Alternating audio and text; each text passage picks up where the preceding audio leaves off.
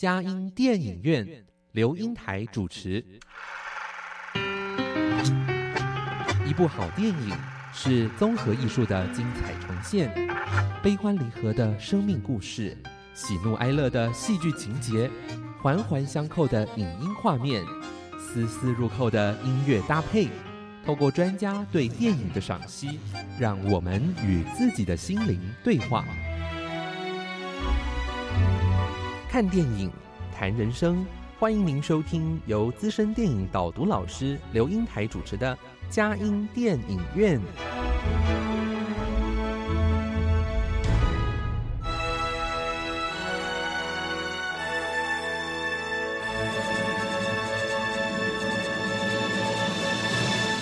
各位亲爱的听友您好，这里是佳音 Love 联播网，欢迎您来到我们的佳音电影院，我是阳光丽玲美少女刘英台。佳音电影院这个节目是每个礼拜五晚上8点到9点，在台北 FM90.9 佳音广播电台播出；星期天晚上7点到8点，在宜兰 FM90.3 罗东广播电台播出。另外，在嘉南地区的朋友，透过 FM89.1 南都电台，星期天早上9点到10点播出，下午3点到4点重播。在台北、宜兰、嘉南地区以外的朋友，也可以透过电脑、手机上网，在全世界各个角落收听佳音电影院，让佳音电影院带着大家一起飞向世界的每一个角落，让当地的人与事扩张了我们的生活领域，开拓了我们心灵视野。各位亲爱的听友，大家好。我们今天非常高兴，佳音电影院邀请的来宾是我非常喜欢的隋楚芬导演。啊，隋导，你好。嗨，各位听众好，主持人好。隋导，我觉得我最佩服的是从就是一个民生报社的主编，哈，慢慢的改变他的生涯，到走到现在的电影导演，而且呢，拍过了2部电影，我想应该不止吧，但是我印象最深刻的是《受刑》啊，这个8分钟，还有那个带妈妈出去玩28分钟，却让您在这当下，哇，这个一世见真章啊，就能够看到那个让大家看到这部电影这样给大家的一个影响力，而且在这个甚至在世界的电影舞台发光哦，为我们台湾争光，真是很好。哎，能不能给我们介绍一下，自我介绍一下你自己好吗？好好，谢谢主持人。对，对我在2020年刚从台艺大电影研究所毕业，然后呢，我真的非常幸运，因为我在报社结束营业以后，在50多岁之后，我才开始去到考电影研究所去学习电影。对，那刚刚那个主持人提到的受刑跟带妈妈出去玩，都等于算是我在学校里面求学的一个作业。那受刑是一个进电影研究所拍的第2支小短片，8分钟。对，那带妈妈出去玩是我的毕业制作，大概28分钟，是拿到公共电视学生剧展的这个资金，等于是一个商业接案。那2部片子共同点都是探讨到有关于这个家庭，还有人性，还有亲情等等啊。那也跟长照议题都有一些这个描述啊，有一些这个讨论。那很幸运，就是获得了一些奖项的肯定，这样子。对，这些奖项你其中哪一个你最在乎呢？我觉得就是第1支小短片，因为8分钟是一个小作业，大概不到500块拍的，只有3个人，你会气死很多导演哦。没有，我就是小作业加我就是总共工作人员只有3个人拍的一个很小规模的、很简陋的一个拍摄方法。然后因为他就有入围了金穗奖，还有女性影展，还有 MOD 等等的这个比赛等等的。那另外在带妈出去玩，因为获得的奖项是更多。那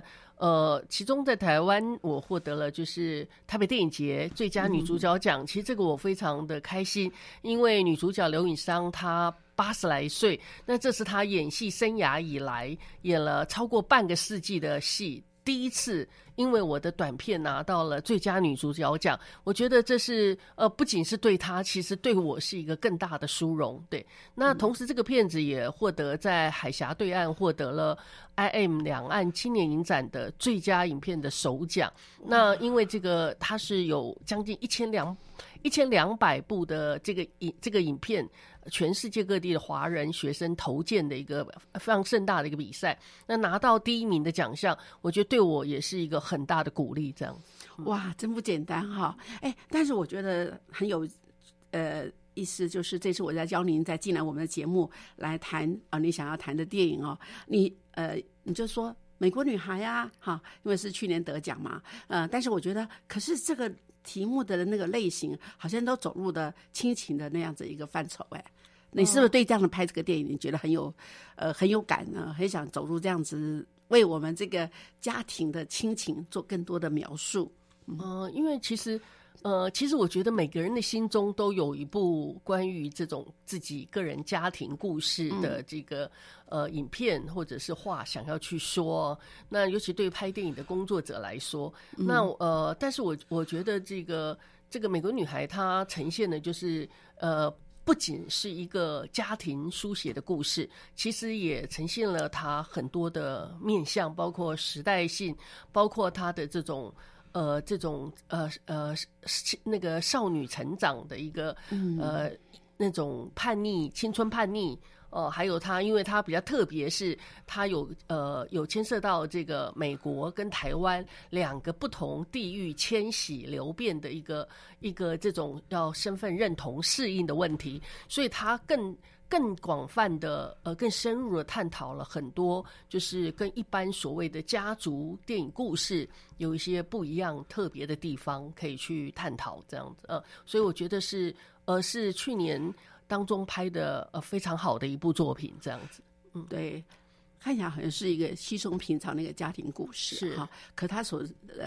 牵涉的那个面向很多，尤其是那种移民的问题，是啊，就是来去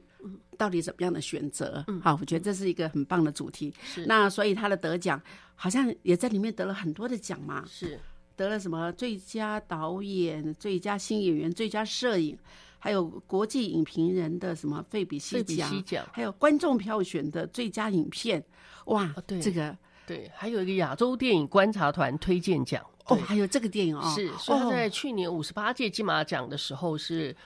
获得了很多很重要的一个奖项。我觉得对一个新导演来说，真的是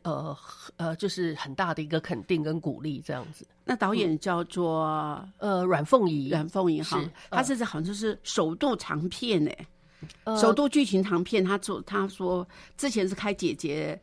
这部电影是他的那个短片嘛哈，这个是哇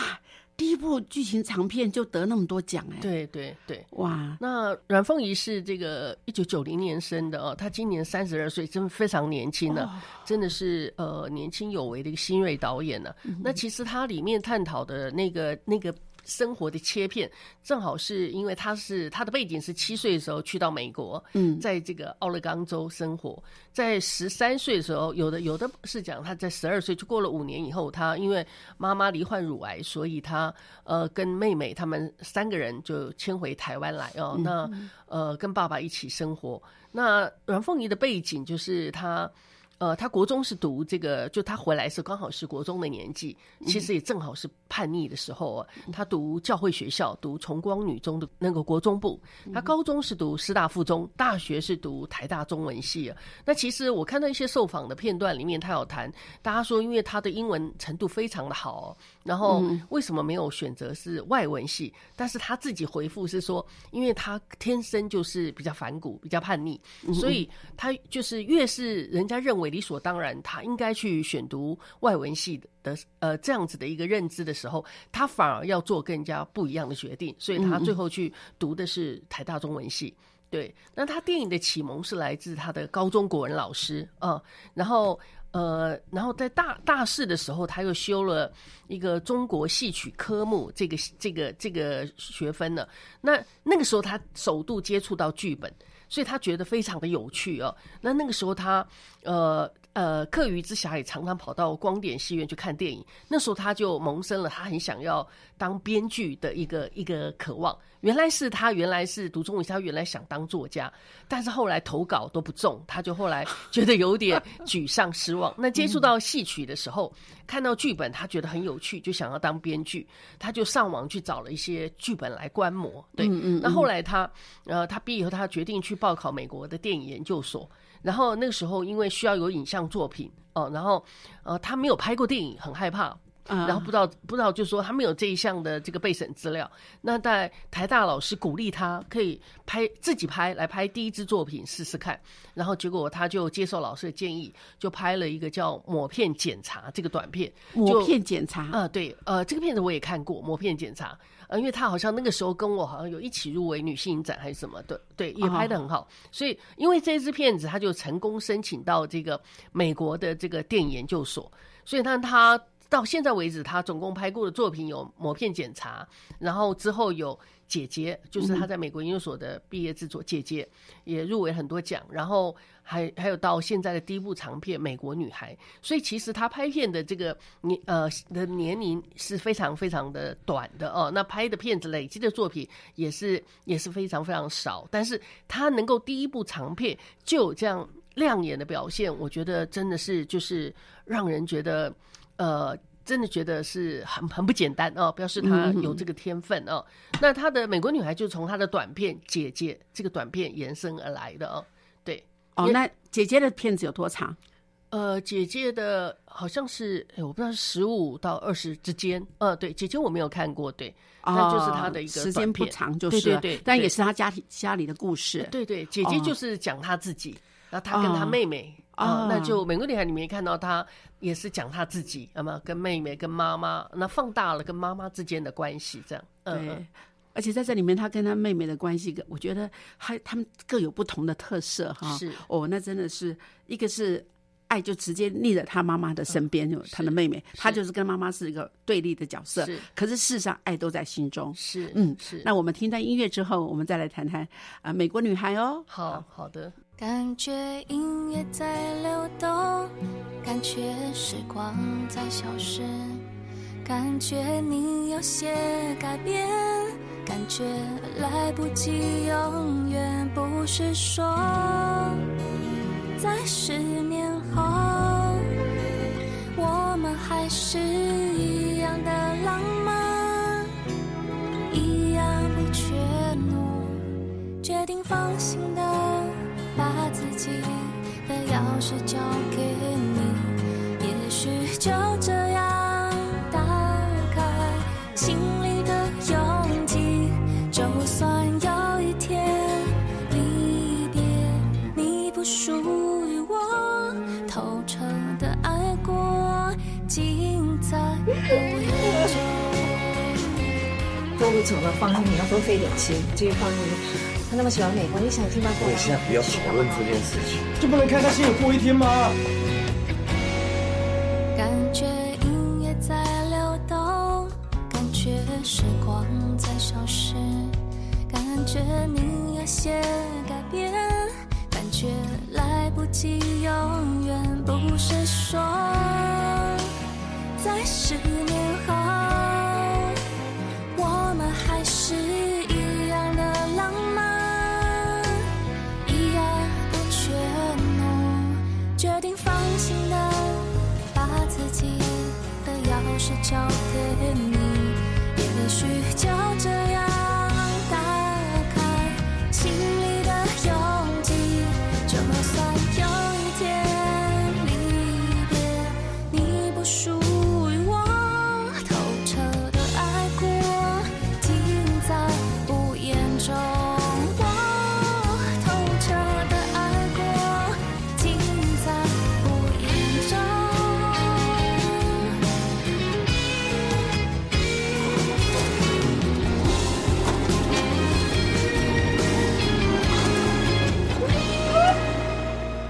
放心的把自己的钥匙交给你，也许就这样打开心里的勇气，就算有一天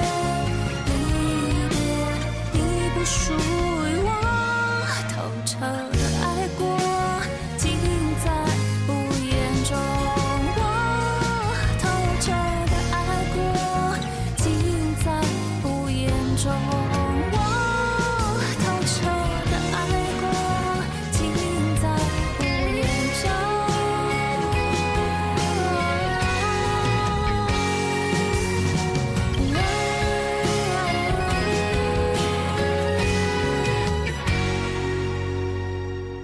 各位亲爱的听友您好，今天我们嘉兴电影院要谈的电影是《美国女孩》，由隋淑芬导演来为我们导读哦。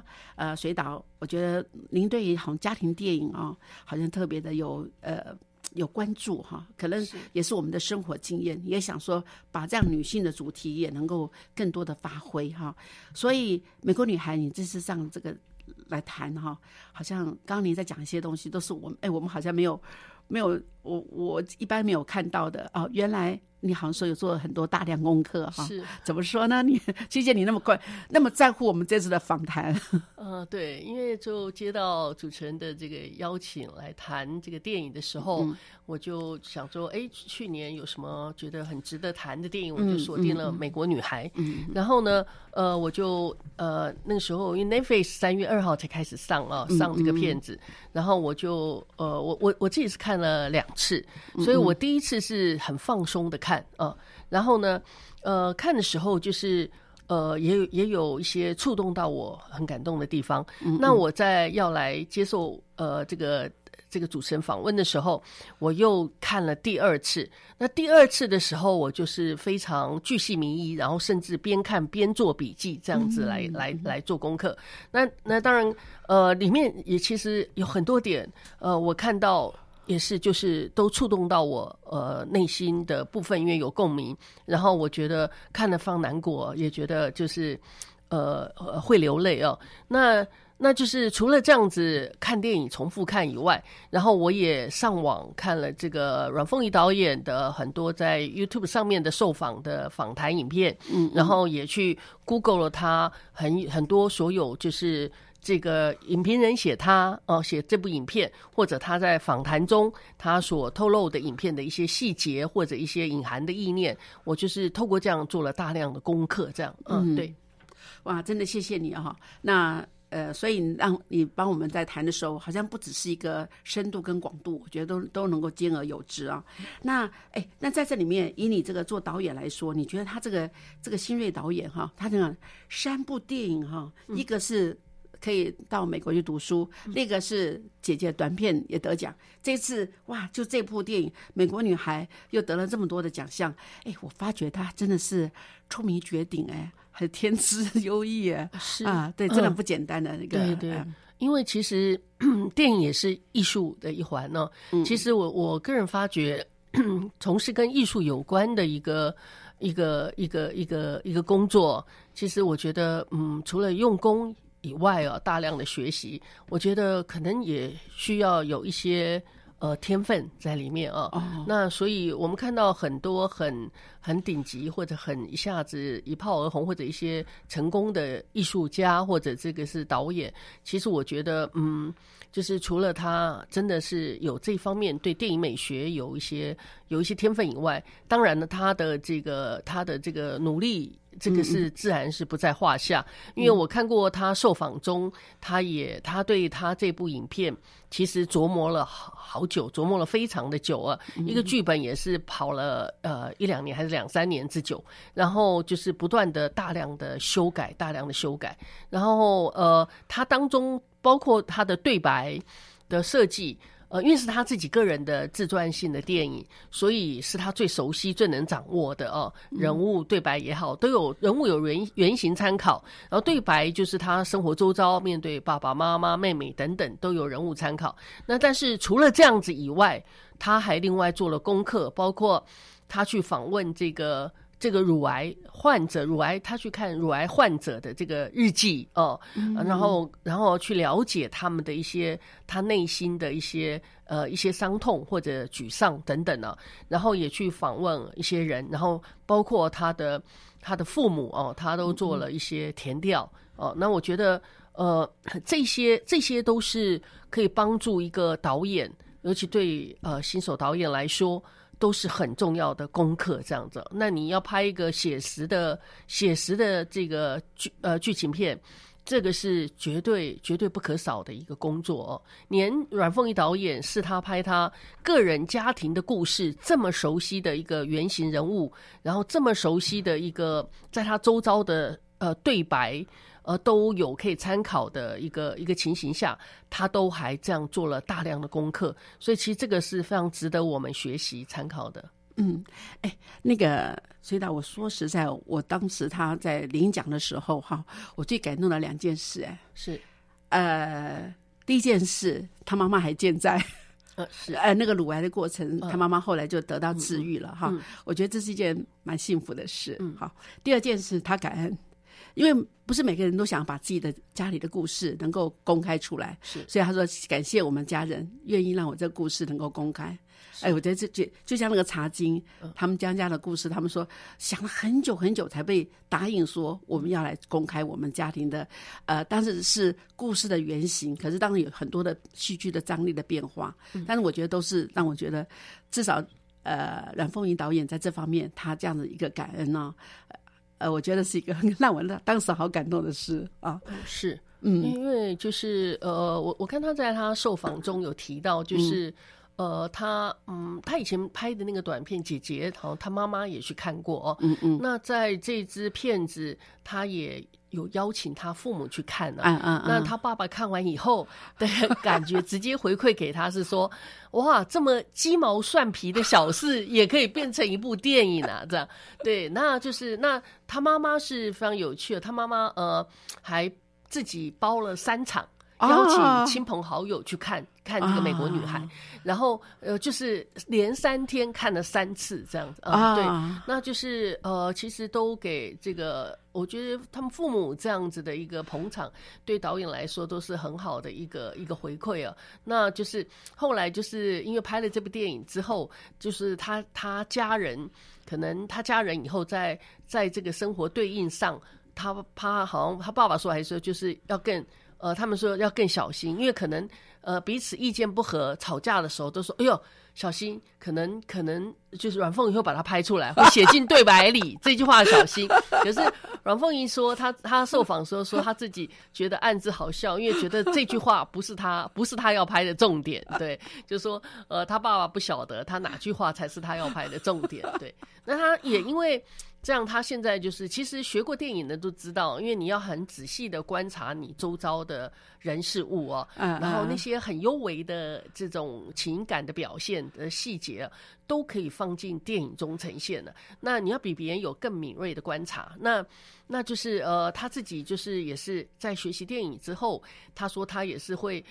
变成就是很喜欢听别人的故事啊，或者别人其实别人的诉苦或者抱怨，其实都可以成为电影的素材这样子。有的时候会觉得啊，听了太多的抱怨，好像很多的负向能量。是，可是你把他这个负向能量转出来，又变成一个他生命的养分了。对，尤其拍片的来源哈。那不管怎么样，在这个电影里面，那你觉得整体来说，从你们导演的眼光来看，这个电影呢，它的那个独到之处在什么地方啊？我觉得这个电影就是你。就是表面看就是很简单，看他直觉就是一个简单的一个家族的故事啊，然后也看到这个小女孩的一个叛逆啊，成长的叛逆啊。但是我觉得仔细看这个阮凤仪导演的导演手法，其实可以分好几个面向来看呢。第一个就是我觉得就是它里面的叙事啊，因为日常生活很容易被拍成很琐碎、没有重点的一个流水账啊，对，然后会变得很难看，就是很平了。但是这个片子你看完，它整个叙事是行云流水啊，然后里面也设计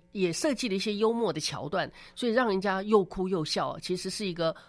我是不会沉闷的一个好的一个家庭影片的。然后呢，导演很巧妙又透过一些 SARS。还有这个癌症，还有东西文化的异同，还有这个那个年代的一个流行文化，还有亲情等元素哦，然后引发这个观者的一个共鸣，所以他这个平衡了自己自身的经验跟这个戏剧性的考量了，让这个半自传式的电影，我觉得除了有小品的温馨，也有社会还有这个文化的时代的一个大的格局哦。然后还有他我们知道导演都要善于用画面来说故事啊。那我觉得这个阮凤仪导演也是一样，他的一开头几颗镜头就破题，点开这个题啊，就是有出现行李啊，出现了这个转盘，出现了机场的场景，出现了两个讲英语的小女孩，就点出了美国女孩这个题目啊。然后他又就是用事件来带出议题，而不去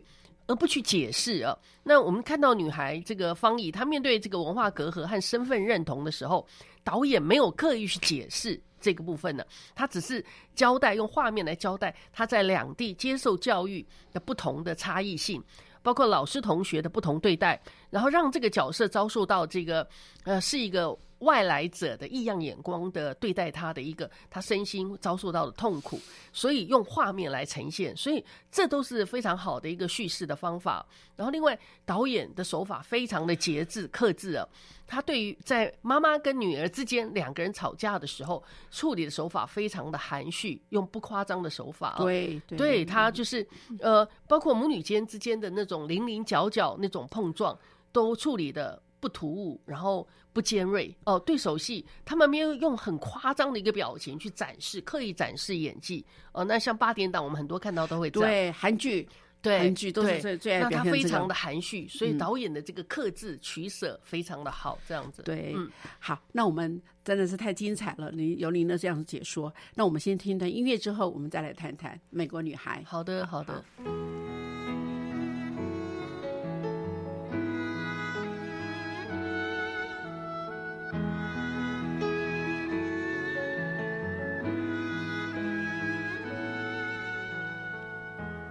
我想记得夏日午后的暴雨，雨的形状。我想记得黄昏的光，光里的灰尘在飞扬。我想记得爱人如何亲吻，如何拥抱。我想记得你烦躁不耐的模样。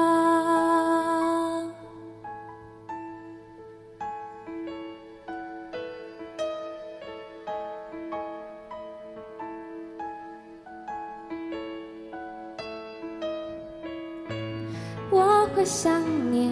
10岁时我看到的那只象，象的死亡。我会想念卡夫卡照片里他那么倔强。我会想念所有读过的书人的的字。我会记得时间像旋转木马消失。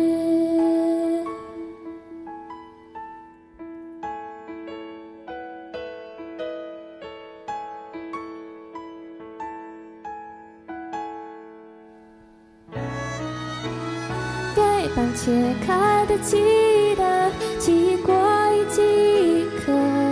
苹果，直到最后剩下的苹果核。一条发光的公路，两边都是梧桐树。地图上打过记号的城市，和一颗泪般清澈的湖。像以前瞥见的那只蟑螂，以及早上睁开眼睛就看到的那张蜘蛛网。我7岁时的照片，第一次迷路穿的鞋，还有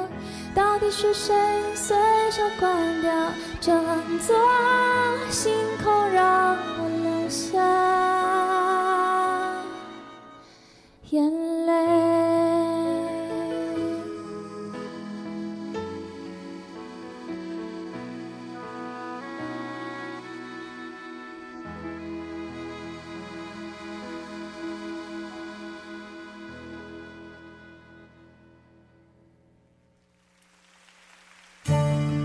台北 FM 90.9佳音广播电台，桃园 FM 104.3 GoGo Radio。宜兰 FM 90.3 Love Radio， 这里是佳音 Love 联播网，精彩节目，欢迎继续收听。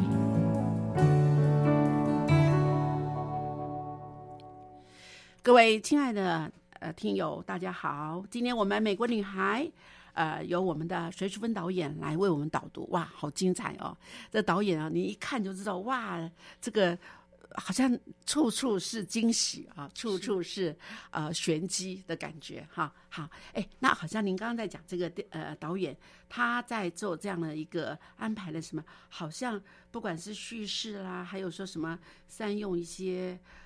就是事件写出来啊，另外还有说您的他的情绪的表达是很含蓄的，并不夸张哈。那除此之外还有哪些呢？我整理了，就是他导演手法上有7大点，我觉得是就是蛮好的一个做法啊。那包括刚讲到了几点，还有就是其实他对白的处理非常好啊，就是很生活化。然后他的对白也符合他家中每个成员的身份，这个很重要啊。你不能说你是一个如果爸爸他是一个农夫的身份，他讲的话是讲一番哲学大道理，就觉得失了身份了啊。那比如说我举几个例子，比如说妈妈说：“你以为我想换房子是为我一个人吗？”那其实这个都，我们在生活中，我在我生活中，可能我也会跟我先生讲类似这样子的话哦。那比如说妈妈又说：“跟爸爸说，如果我不在了，我不知道他们到底会怎么办。”就是他非常惶恐，因为担心他会死掉这样子。然后爸爸有一段对白说：“你们干嘛那么紧张大师啊？”就是因为妹妹可能担心她得了 SARS 啊，然后很紧张啊。然后爸爸就：“你们干嘛那么紧张大师啊？”像这些用语都非常的生活化啊，那很像是在你我生活中都会说的话，那么熟悉，那么自然呢啊。那导演在受访中有自称，他的对白几乎都是取材自他家中家人，他爸爸妈妈妹妹日常的对话啊哦。那所以才会这么的称职。然后还有就是在倒垃圾时展现的一个对这个女主角展现的陌生感。那个片中有一幕是方怡，她把她这个不适应刻画的非常非常的精准哦。那方怡出门倒垃圾的时候，一样跟大家邻居一起在等待垃圾车来啊。那这个是台湾非常特殊特有的一个风景。那这里我们看到她导演拍摄他的呈现，他的肢体语言是有点陌生的，然后处在这个门的里面，然后站在那里观察，不敢走出来。等到车子来的时候，大家倒垃圾，他才跟着走出去倒垃圾。这里点出来，这里是本来他应该很熟悉的，原来他家乡台湾日常的一个熟悉的风景，但是从他的肢体语言看到他因为由美国回到台湾来的那种陌生感，那种局促感。就运用的非常巧妙。然后另外就是还有里面有一个用白马来隐喻美国或者他心中向往的一个理想哦。那这也是方怡在成长上很重要的一个转捩点。就是比如说看片中某天晚上，他因为跟妈妈大吵一架之后，他离家跑去找白马哦。然后这场戏其实是里面全片里面处理的最魔幻的一个场次啊。然后女主角方怡呢，把马场上的白马当成是他在美国他熟知的那个白马，就叫水花splash 哦。那方怡给白马套上马具的时候，被白马拒绝了哦。然后导演就以白马其实是来隐喻美国哦，其实也是他心中的那个向往的一个地方，一个理想啊。那方怡一直哭着想要套住这个白马，可是一直都套不上，做不到哦。那这里也隐喻了这个女主角她最终是回不去美国了哦。就算是在美国的话，说实在，黄种人在美国也未必是得到公平的待遇哦。是，有很多的一些生活的很严重的，对对对。然后其实他导演还有非典型的一个反高潮的处理，很多人认为说，他前面一直透露了很多的线索，说有一场演讲啊，他讲他的母亲为什么最后面结束没有呈现这一场演讲，很多人认为这个是一个大高潮，一个大和解的高潮戏，为什么没有拍出来，觉得很可惜。其实我个人认为，在片尾的时候有一场妈妈帮女儿掏耳朵那场戏的时候，那个好棒。对，方怡对妈妈说：“妈，你不要死好不好？”妈妈说：“回答说，妈妈好爱你，你知道吗？”其实这里就已经做了一个最佳的和解啊，所以就已经很够了。那如果在呈现演讲的那一场戏，我觉得只会显得这个片子比较套路，又太多余，又太煽情了，所以我觉得恰得其分啊。可是我也在想那件事，因为他到底去参加演讲比赛了没有？其实就是有没有参加演讲比赛，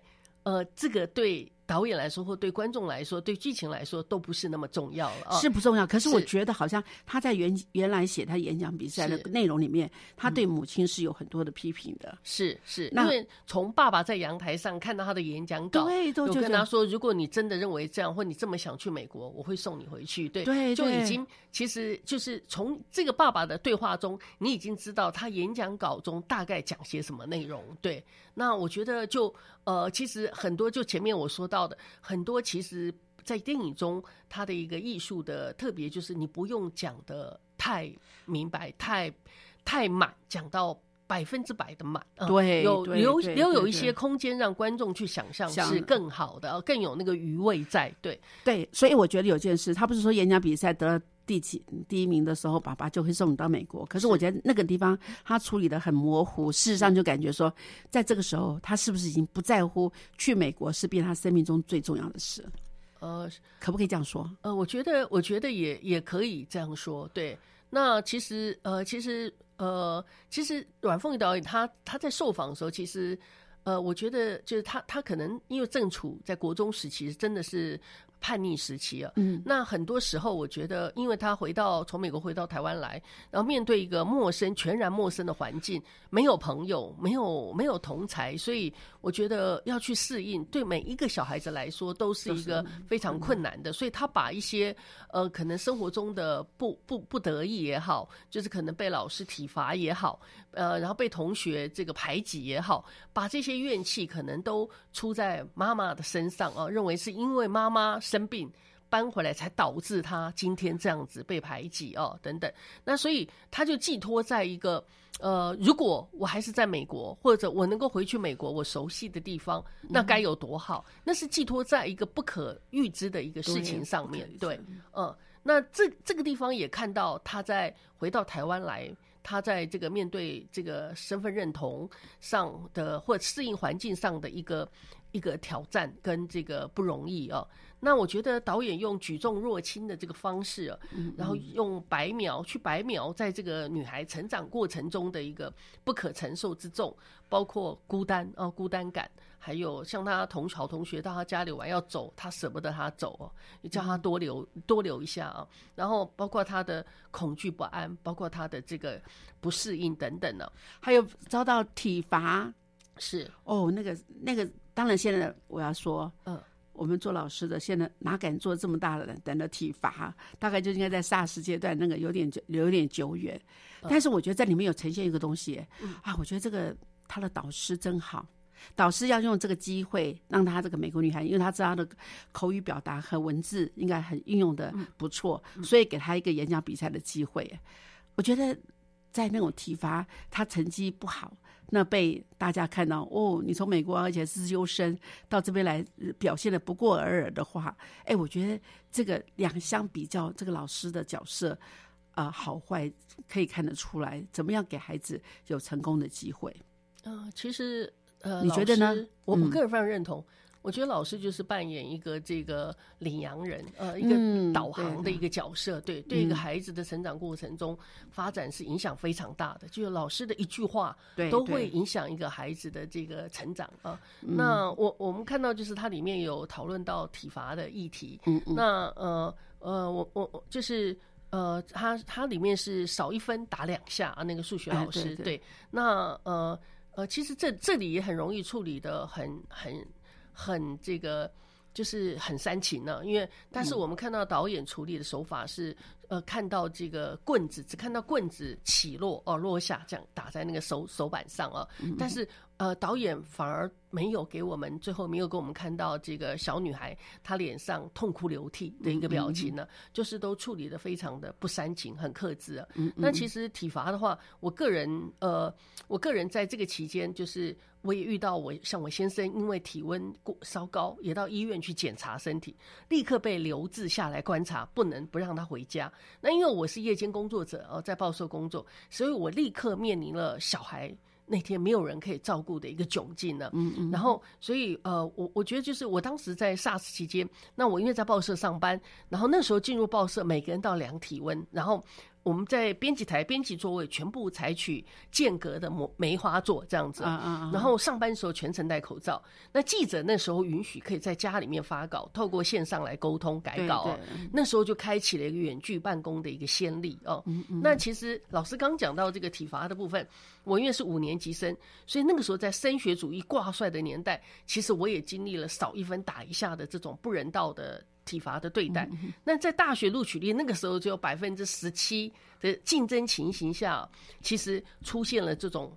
恶补习还有填鸭教育。那其实我个人在考大学的时候也有补习的这个经验了。那其实我在面对我小孩，我有3个小孩，其实他们都经历了非常多的一个补习的一个经验。其实对我的小孩来说也是一个，我觉得也是一个在补习上是一个非常残忍的一个对待哦。所以他们现在回馈有时候也是觉得非常的压力非常大这样。对对，好，那我们真的觉得想起了教育还是还好，也在不断的变革当中了啊。那比较是走他们的视讯教育。好，那我们在听一段音乐之后，我们再来谈美国女孩好在我们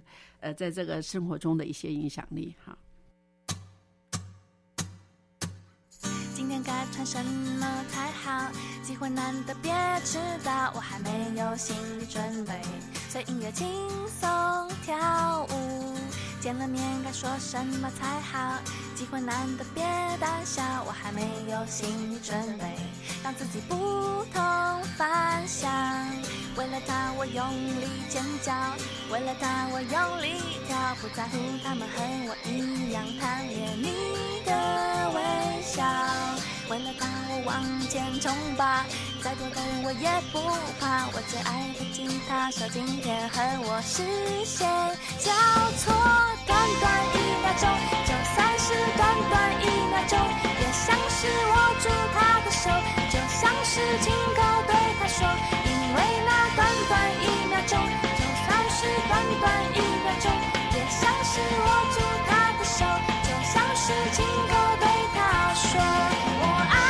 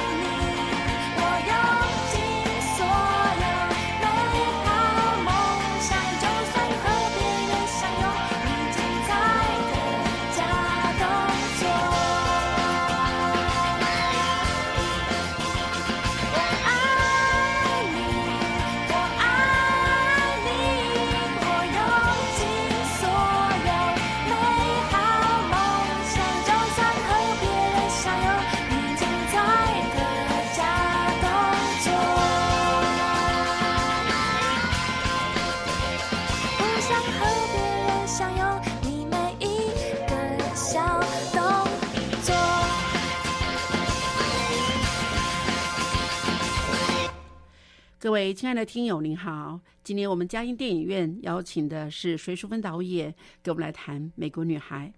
哇，这个导演这个一出手就知有没有哈，您这个观察入微啊，这个巨细靡遗，真的是非常的佩服哈。那不管怎么样，我们来说一下，你觉得从任凤英身上她学到了什么值得学习的地方啊？我觉得就是因为我自己也是新手导演啊，那我觉得很多人在拍这种自传型的电影，都会倾向于过度美化自己啊，把自己拍的比如说比较完美或比较有趣等等啊。但是阮凤仪导演，我觉得他在这个《美国女孩》中，他毫不遮掩，他非常诚实的面对自己啊，里面拍到自己很多很叛逆的表现，或者是对妈妈不礼貌的事情啊。然后我觉得因为这样更如实更真实的去呈现了这个影片的这个完整性呢，然后我觉得这个部分是非常值得新手导演来效法学习的。另外这个阮导演曾经分享自己的创作心法，就是要大量的自我对话，放下这个恐惧啊，不要因为害怕就不去做对的事情了。我觉得这个我们常常也会这样子，我们日常生活我们也惯于熟悉的这个模式，不敢跳脱这个舒适圈，甚至放弃觉得认为是对的事情呢，到最后会退缩会放弃啊。那这个也给我很大的一个鼓舞啊。那另外我觉得他在做长片的时候啊，他自己说他学习到最大的一个地方就是耐心和身段柔软的价值啊，这个我非常赞同啊。因为在我自己的毕业制作的短片中也是非常有感受，对这句话，尤其对一个新手导演来说，因为很多细节都是藏在这个耐心的雕琢，很多学习都是来自于你要放低身段去请教哦。那所以我觉得就是阮凤仪导演这些我觉得是很值得新手导演包括我自己来学习效法的。哦，对哦，那在这里面我觉得有一句就是说，那你假如用一部电影一句话来总结这部《美国女孩》的话，你觉得最大的启发和感动是什么呢？我其实我个人认为啊，就是其实最个人的东西，它是最具有普适性，也最容易引起共鸣的。然后，但是说自己的故事是不容易的，需要很大的勇气跟诚实去面对它啊。那我刚才提到，导演在这部片子中很诚实的揭露自己，所以让我们看到这么真挚的一个佳作啊。那诚如阮凤仪导演他所说，其实家人很多时候越亲近的人是常会互相埋怨又互相伤害，但是是深爱彼此的。那看完电影，我觉得我们应该要怎么样更珍惜家人，珍惜我们身边的人哦，然后要懂得对父母对子女来说爱跟对不起哦，让他们知道你是有多么的爱他哦。如果发生了严重的争执之后，我觉得还是要可能适时的说对不起，然后拍拍他抱抱他，告诉他知道我们是有多么的爱他啊。对对，哇，诚实的揭露自己哈。是，我觉得他在拍这个电影也给我们大家就是说，在青春期的那种这样的一个叛逆的时间，我觉得他也有点在跟家人说对不起的感觉。我觉得也有这样，因为他其实他后来他在受访时有提到，就是他后来到美国到法国去游学到美国读书的时候，他自己要处理所有大小事的时候，他包括驾照啊，包括很多事情，他那个时候体会到他母亲当初带着他们两姐妹到美国去展开新生活的时候，一个人要处理所有的生活杂物是多么的繁琐，多么的不容易，尤其那个时候网络没有那么发达啊。然后所以他那时候就深刻体会到妈妈的伟大这样子。是，所以他在拍这个电影的时候也是在做自己的生命的一个统整，做一个生命的出口。是啊，那我觉得对他们家里来说，好像也是一个很棒的一个融合哈，更加的紧密的一个开端啊。是好，那所以导演自己本身也是很喜欢拍家庭型的电影，那你的下一部电影有什么想法吗？对，我刚刚说就是其实每个导演心中都有一部这个个人的一个属于家庭故事的这个电影想要拍哦。像我们看到像那个拍罗马的导演也是拍个人自传电影的，然后像侯导的童年往事也是非常好非常棒的一个个人的这个自传性的电影。那我其实我自己也有一个自己想要拍个人的一个家庭故事啊。那我会从就是我身为女儿的一个视角看我的母亲，然后还有我的手足之间的一个角度来切入去叙事。那主要的故事内容我会借由我的母亲一次重大的这个脑部开刀的事件，然后全家人从全台各个角落回到比如高雄聚集在一起啊。然后因为医生对母亲一个死刑的这个宣判，那引起手足间的这个极大的震撼跟意见不同，然后造成家庭情感的一个撕裂啊，那进而引爆出每一个成员家族成员的一个内心的伤痛与一些不堪的过往。那我也想要就是拍一些属于自己的一个家族的故事这样子。那你觉得在拍这样子的时候，你的家人会不会同意呢？说把我们家里的算是所谓的阴暗面呈现在观众面前？其实主持人说这个，其实我心里也有隐忧，也有这样子的一个担心过。对，那所以我也会觉得，可能有时候真的很诚实的揭露的时候，可能对自己或自己的家人。我也在担心他们会有一些觉得是一些小小的伤害啊，对，有这样子的担心，对。但是我在想说，我在写这个本的时候，我在想从一个比较制高点，就是一个比较客观的角度、宏观的角度来看，然后尽量处理的人物对一个事情的看法是尽量是对事不对人的一个客观态度来看，这样子。对，那也会可能剧本写好的时候，也会给我的这个可能兄弟姐妹，给他们看，然后我觉得可以做一个事前的沟通这样子。那我想这样的一个呈现哈，导演有时候说我这个剧本的出来，那当我呈现一个是所谓的社会的阴暗面。或家庭中的阴暗面的时候，那在这个当里，你想为这个社会带出什么东西来？其实有些人可能觉得，就是拍电影一定要非常的光明或者有教育面，但是其实我个人认为这种，因为其实人生常常比戏剧还要戏剧，其实真实的人生是非常 drama 的，比 drama 还要 drama，所以它里面很多这种人性的这种表现，其实我觉得包括主持人刚刚讲到的人性的阴暗面，我觉得本来就存在的事情，我觉得在拍片的时候不需要去回避，那我觉得应该诚实的让它呈现，然后这个反而它会这种反向叙事，我觉得反而会带给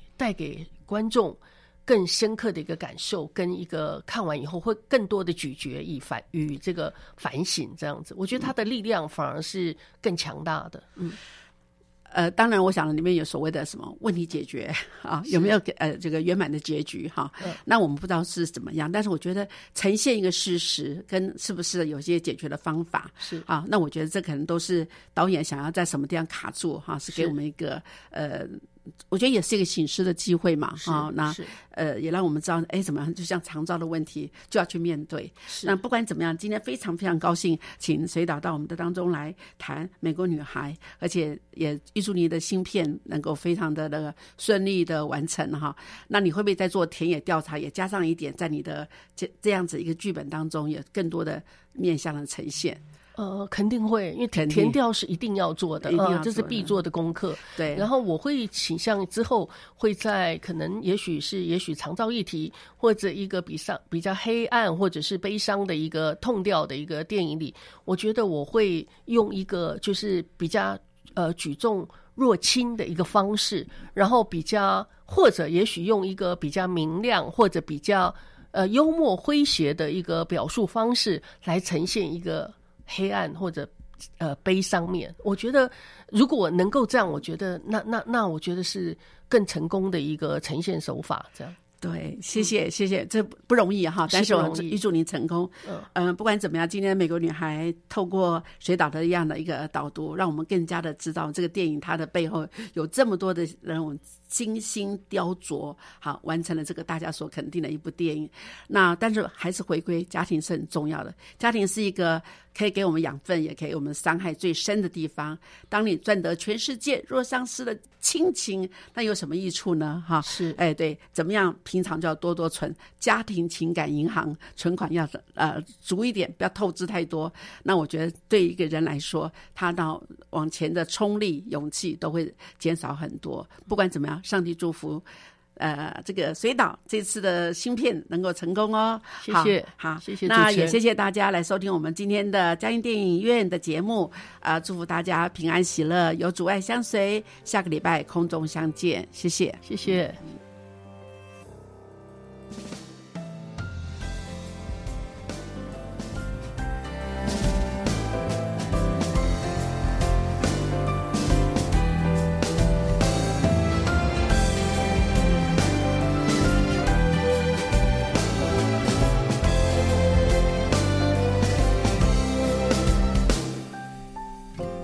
沙子盖一座城堡，为什么狼一来就不见了？我用沙子画一幅画，为什么风一吹就不见了？我把沙子全都关起来，为什么时间不为我留下？昨天的沙滩还在